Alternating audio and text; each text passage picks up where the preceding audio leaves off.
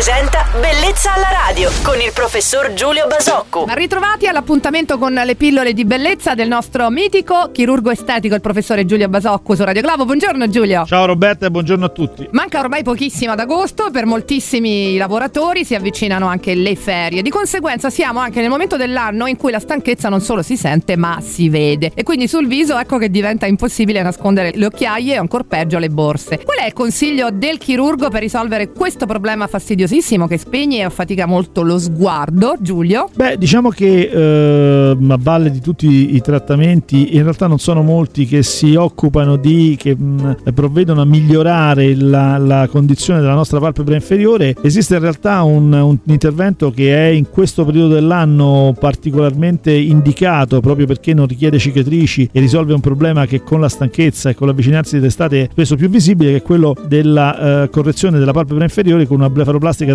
transcongiuntivale, cioè un piccolo intervento molto rapido che consente senza accesso esterno, quindi senza cicatrici e senza il rischio quindi di, di, doversi proteggere dal sole, di eliminare quel fastidiosissimo, a volte anche nei soggetti molto giovani, rigonfiamento, quelle borse evidenti che abbiamo nella palpebra inferiore. Ed è un, uno degli interventi che, che continuiamo a fare per ultimi in questo periodo molto caldo perché appunto non ha controindicazioni rispetto al periodo dell'anno. Ecco, quindi un piccolo intervento delicato e leggero che è possibilissimo fare. Assolutamente sì. Giulio, ti ringraziamo per tutti questi bei consigli preferi e ti aspettiamo ansiosi sempre alla stessa ora domani su Radio Globo. Al nostro chirurgo estetico Giulio Basocco auguriamo una bella giornata. E buona giornata a tutti, grazie. Bellezza alla radio.